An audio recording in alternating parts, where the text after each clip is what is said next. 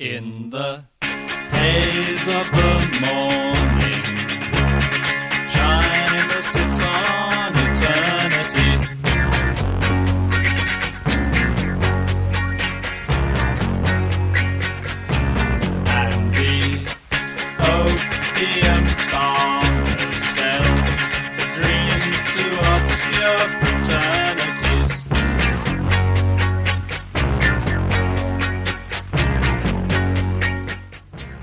大家好，欢迎收听卯星电台，我是李博。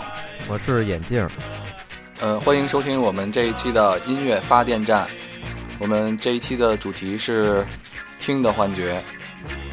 我们今天要介绍的是布兰伊诺。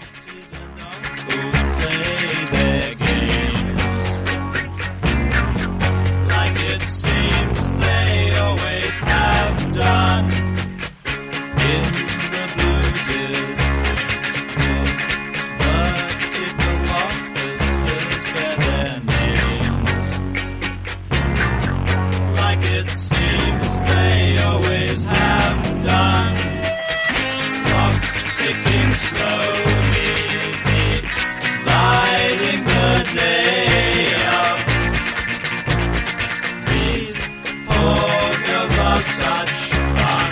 They know what God gave them their fingers for. To make percussion over solos. 呃，布兰伊诺出生于一九四八年，对于我们来说，他是一个爷爷辈儿的音乐大师了。呃，他应该也是电子音乐世界当中的鼻祖人物。他对早期的嗯呃欧洲的电子音乐有起到了深远的影响。对，呃，在七十年代，七十年代初，七一年，呃，他加入这个 Roxy Music 乐队，呃，主要就是负责音乐的电子合成。呃，他的第一张专辑是《No Juicy Footing》，发行在七三年。呃，这一张专辑，他形成了自己的一个独特风格，声音延迟。那么在之后，他又发表了很多很多的专辑，让中国听众印象最深的，我觉得应该是《智取威虎山》。他选用了一个中国的戏曲的戏剧的名字，来作为他一张专辑的主题，其中有很多歌曲都是跟中国有关的，这也是他对中国的第一印象。我们在片头听到的这首歌曲《China My China》，就是出自这张专辑，表达了一个他当时对中国的看法。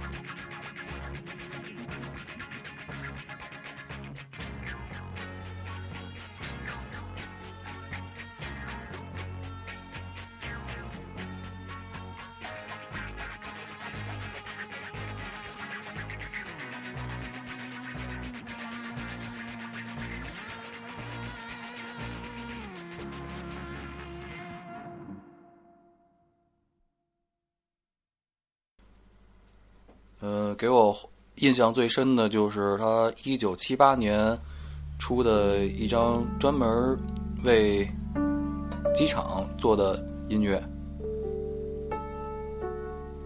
呃，这张音乐非常的静态、朦胧，很优美。嗯，他做这张专辑的目的就是为了缓解飞机乘客的恐惧心理。我们现在听到的这个背景音乐，就是出自他为机场做的这张专辑当中的第一首曲子。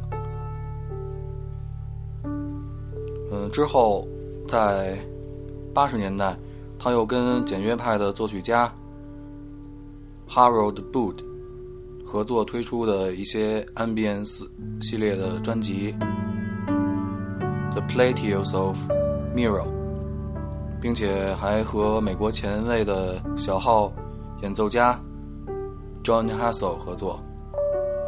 呃，反正他就是跟很多的知名的一些音乐人都有过合作，呃，其中还有跟 U2 也有过合作，给 U2 做过一张专辑。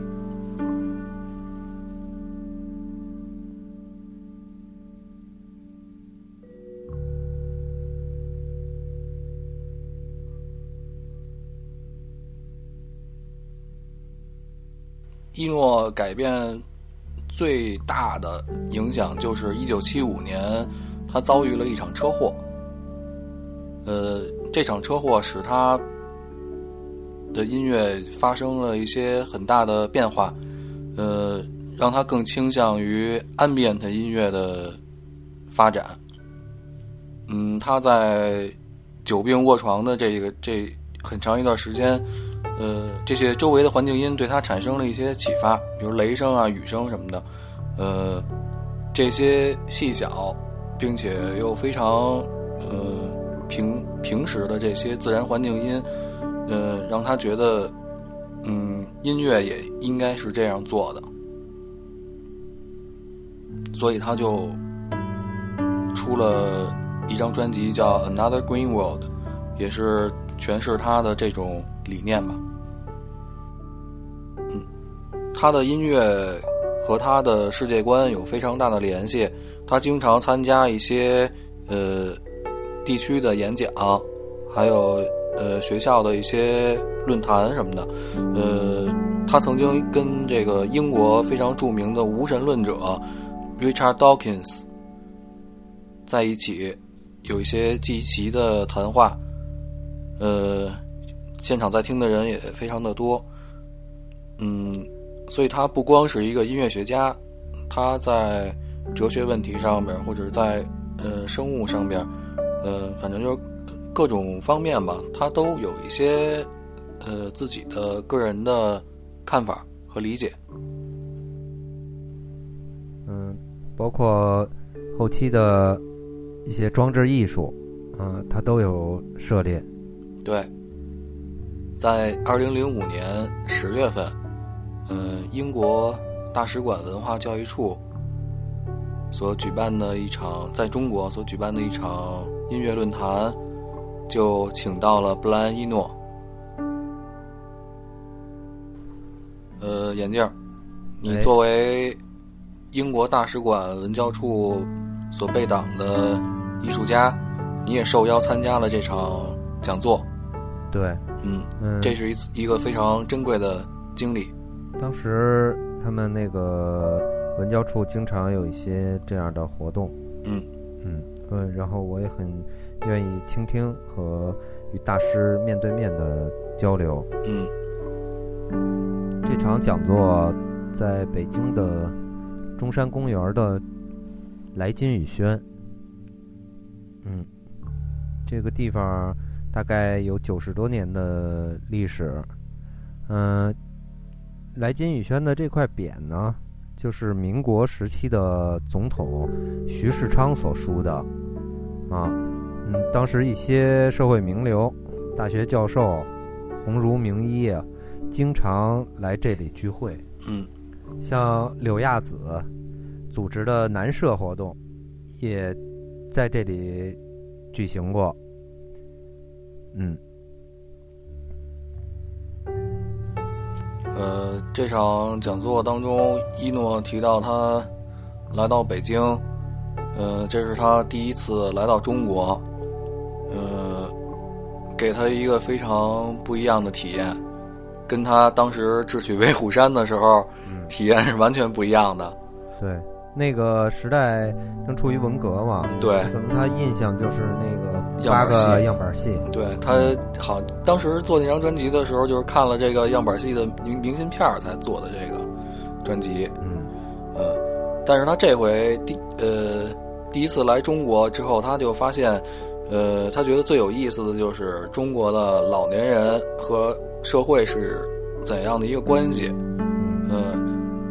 因为他已经是一个老头了，所以就是他到天坛公园玩去的时候，他就发现，在天坛公园看到的这些呃晨练的这些老老头老太太，就觉得特别有意思，因为在他们的国家，老年人就是几乎就是没有这些活动，基本上老年人就坐着等死，每天就喝喝茶、聊聊天什么的，过着一些很枯燥的生活。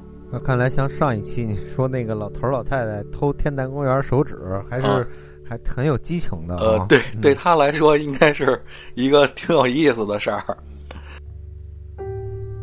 呃，后来主持人问他说：“你为什么要选择去公园放置你的这个声音装置？”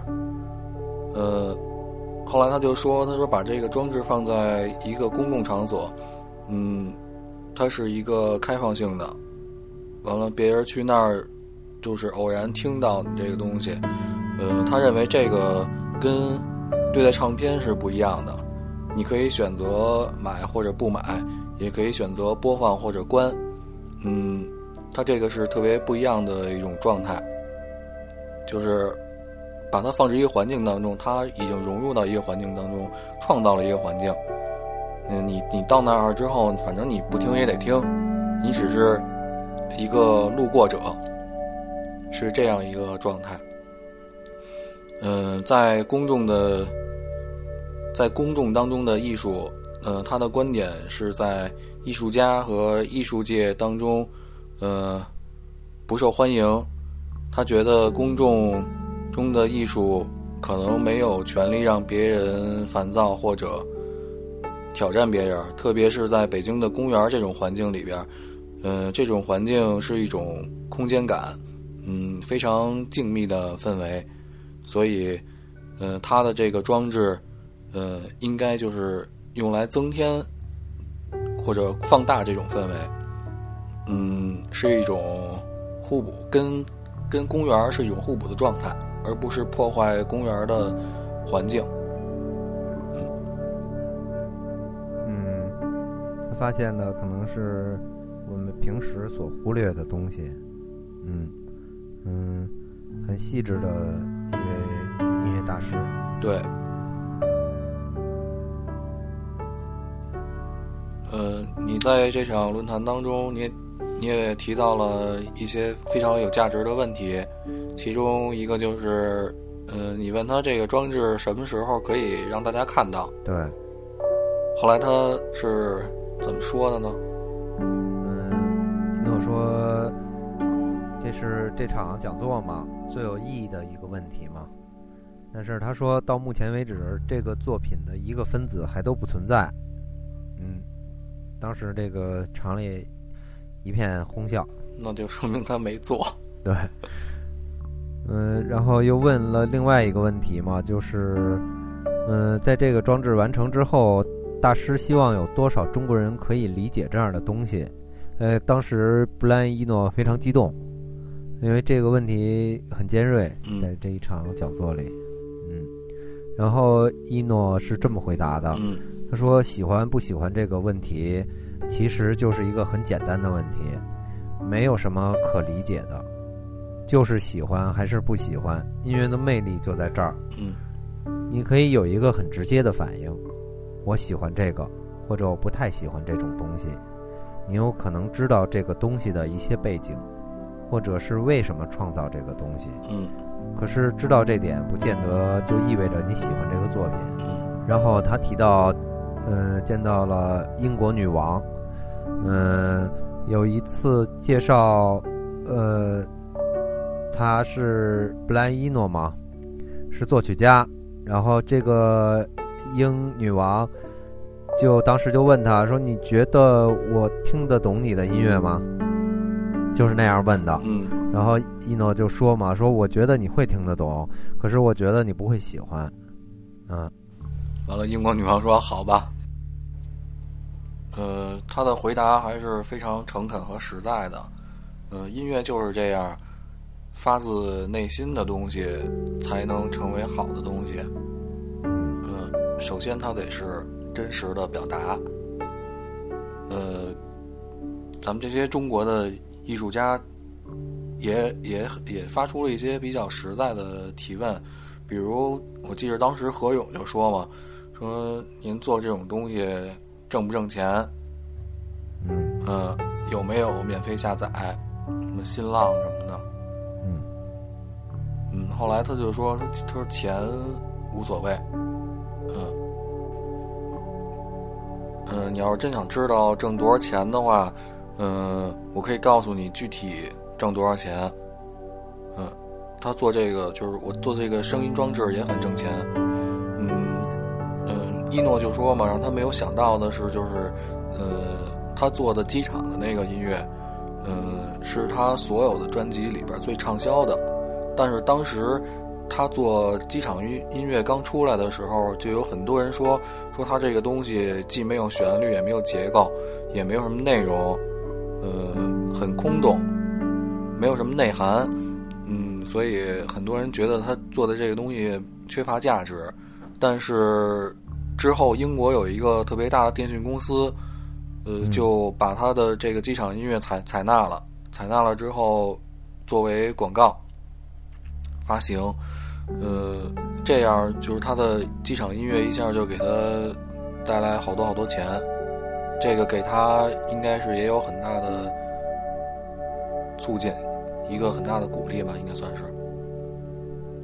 所以就是在做音乐的时候，首先，呃，应该不要想到牟利、钱的这些问题，钱不是最重要的，更重要的是你应该如何把，嗯、自己的音乐真实的表达出来，做得更好。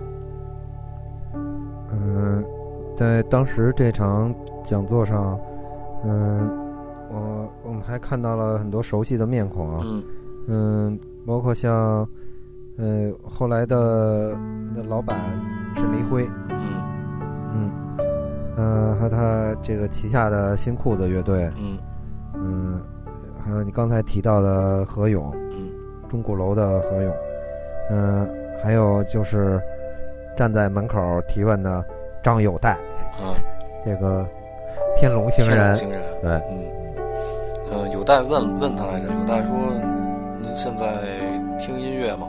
如果听的话，是什么样的音乐？对，嗯，后来他就说，呃，这两个星期他听的音乐，呃，都在这儿，嗯，让他很容易想起现在正在听什么。一个是凯文·里特，嗯、一个 R&B 的音乐，嗯、还有一个是 The Books 乐队，还有两个土耳其的艺人，嗯，他就后来他就描述了一下他听的那些音乐吧，就是这样。嗯。嗯，他听的音乐应该也是很广泛的。后来在嗯几个月以后嘛，嗯我们在公司里录音，嗯。然后我我那天没撞到他，嗯。他呃他去摩登天空的录音棚了，嗯。嗯、正好赶上一支新签约的乐队在做录音，啊，我当时在那个摩登的那个论坛里边看见有人发这贴来着。对，然后他就即兴的用一个小键盘给加了一些东西，嗯。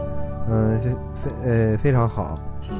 嗯，因伊诺的音乐设备不是最新的，嗯，它都是非常古老的一些音乐设备，对，但是他用这些设备来创造出嗯非常好的音乐，这个是非常让人惊叹。呃，我觉得他是在用行动来告诉大家，设备不是最重要的，嗯，重要的是如何表达自己内心真实的想法。对，呃，到目前为止还是有一些呃国内的像电子的音乐人，嗯呃是一种设备的堆砌，就是他认为对，只有好设备才能嗯，不停的换设备。嗯各行各业都有这样的器材控，比如呃做摄影的，很多人都追求好的相机、好的镜头。其实呃很多大师他们的手里的器材并不是特别好，嗯嗯，音乐也是这样。比如说呃，你就拿你说吧，你当时好像做你的第一张专辑的时候，你的这些设备器材也不是特别尖端或者是特前卫的，呃，我只有一台电脑，嗯一把吉他，完成的第一张专辑。嗯嗯，当时也是采集了所有我听到的声音，嗯用来最后在电脑里进行处理。嗯嗯，像一些那个搓盘的声音，嗯，都是我用指甲在那个靠垫上划的时候划出来的。我估计很多人听完了之后都觉得不可思议。嗯，但是就是因因为只有这种创造才有乐趣。呃，嗯但是如果你把这些就是制作的这些小细节告诉一些器材控或者技术控的话，他们会觉得很很好笑，嗯因为搓盘应该用呃搓盘机对来制造，而不是呃用其他的声响来模拟或者代替。嗯会有会有一些人肯定会有这种想法。嗯嗯，但是实际上，嗯，我觉得音乐就是，嗯，把你自己内心当中真实的想法表达出来就行。完了，嗯在这个基础上做得更细腻一些，嗯、不要讲究什么各种呃套路、什么方法什么的，我觉得这些都是阻碍自己的一个东西，都是都是障碍。嗯，主要是要做自己心中想唱的歌嘛。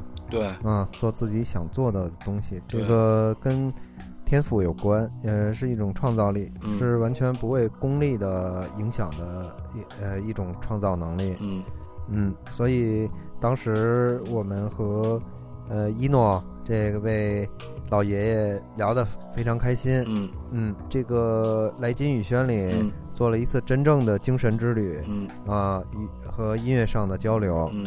呃呃，如今已经七年之久，嗯。嗯、但是在我的记忆里依然很清晰。嗯。嗯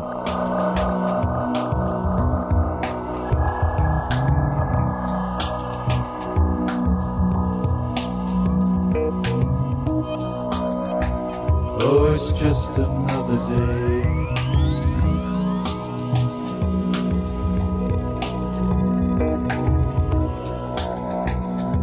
It's just another day on earth.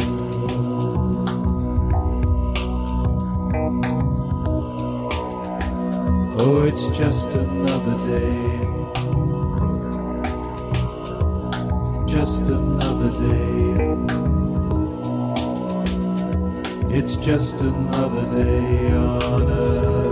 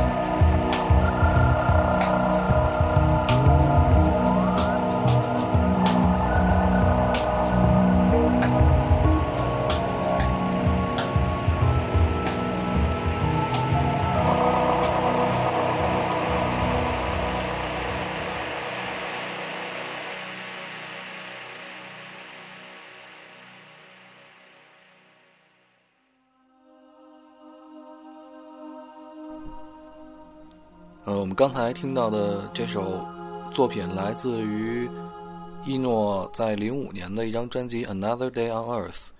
呃，这张专辑的封面非常特别，呃，封面的这张照片是北京大石烂儿那一片胡同的一个取景。嗯，对，就是看着很眼熟。对它对，应该是在这个琉璃厂的呃东街那个路口北边那块儿，就是那那算是大栅栏那条街的北边。嗯、对，就是那儿。然后，嗯，那是我小时候生长的 一片地方，也是一诺最爱的一块地方。他认为那块可能是最中国的，对，嗯很有中国的特色。嗯，这也可能就是气场，主要我住过，嗯，所以这张专辑应该是他在来金雨先，嗯、做这个论坛的时候去那边溜达照的照片儿。对，呃，他已经做完了那张，是那场讲座之后，我呃有幸呃听到了这张专辑，嗯，我觉得他做的非常好，嗯。嗯，真的是一种听觉上的幻觉，嗯。嗯，在音乐制作里会经常遇到这种事情，就你比如你放你的东西在不断的监听嘛，然后你会去另外一个房间的时候，你会幻听到另外一种节奏，嗯。于是回来再继续修改。就他的音乐就是那种多方位、多维度的嗯一一种听觉，呃，听觉的享受，嗯呃非常震撼。嗯嗯，我想只有像一个特别有感觉的人，嗯，然后才会，嗯，把音乐解析到这样的程度。嗯，呃，我还是想说，好多的那个技术控或者是设备控吧，最主要就是设备控，他们都非常的追求这个设备。也就是说，我假如说我想做一个编钟的声，那么我非得找一编钟去敲。其实这么做就就是有点儿绕弯子。你完全可以，呃，现在电脑非常发达，你完全可以在电脑上做一个这样的音效，或者是呃用其他的，比如说敲水杯的方法，方法很多，去做一个音呃声音，完了之后自己给它改变一下，很多很多小技巧可以抄近道，走一些捷径，没必要非得用一个昂贵的或者是笨重的乐器去制造它。方法很多，当然如果你特别想要一个真实那个那种声音，这也没办法。嗯，那也不一定，嗯、有的时候录出来并不一定是那个效果。嗯嗯，像有的时候你你录音那个外边真实的雨声，嗯，嗯，下雨的声音，录完了再。录完了像炸鱼。对对对，我我录过那个，嗯嗯，所以我就觉得，呃，完全的绝对化的追求一方面的东西，往往会让自己绕弯子。在那个讲座里边，在论坛里边，我觉得有一个特别有意思的是，有一个好像是卖编钟的，问他要不要编钟是吧？对。以为 以为他也是一个设备设备控的，对，但当时大家也是一顿哄笑。啊，嗯，我觉得这个就是追求外向的东西，嗯。应该向心，呃，向内心去求，嗯。嗯，然后这样才是真正的，嗯，有建树的艺术家和，呃，才能成就一个非常有创造力的作品。好多的有名的艺术家或者成就非常高的，比如说像那个 Moby，嗯。他在他做第一张专辑的时候用的都是很老的东西，完了里边好多好多采样都是从嗯、仓库里边找来的一些没用的一些小片段，嗯。嗯，但是你听起来他编排的非常好，做的东西你感觉都是精心制作的，完全表达他自己。他也没有什么设备，嗯，你如果这个艺术追寻的规律是建立在快餐文化的基础上，嗯，这个非常不长久。嗯嗯，然后他不会积淀出一些经典的东西，嗯、这个也没法劝。你说劝一个行业内的你要有耐心，然后不挣钱，做一个真正的艺术品出来，嗯。显然是不太现实的。嗯其实，这个不是整个中国音乐市场问题，而是整个中国市场的问题。不光是音乐，嗯、其他的地方也都是都追求短期利益嘛。嗯我们现在听到的这首作品来自布莱恩伊诺最新的专辑《Looks》。我们今天听的幻觉的话题就先聊到这里。嗯，在今后我们还会继续谈论听的幻觉。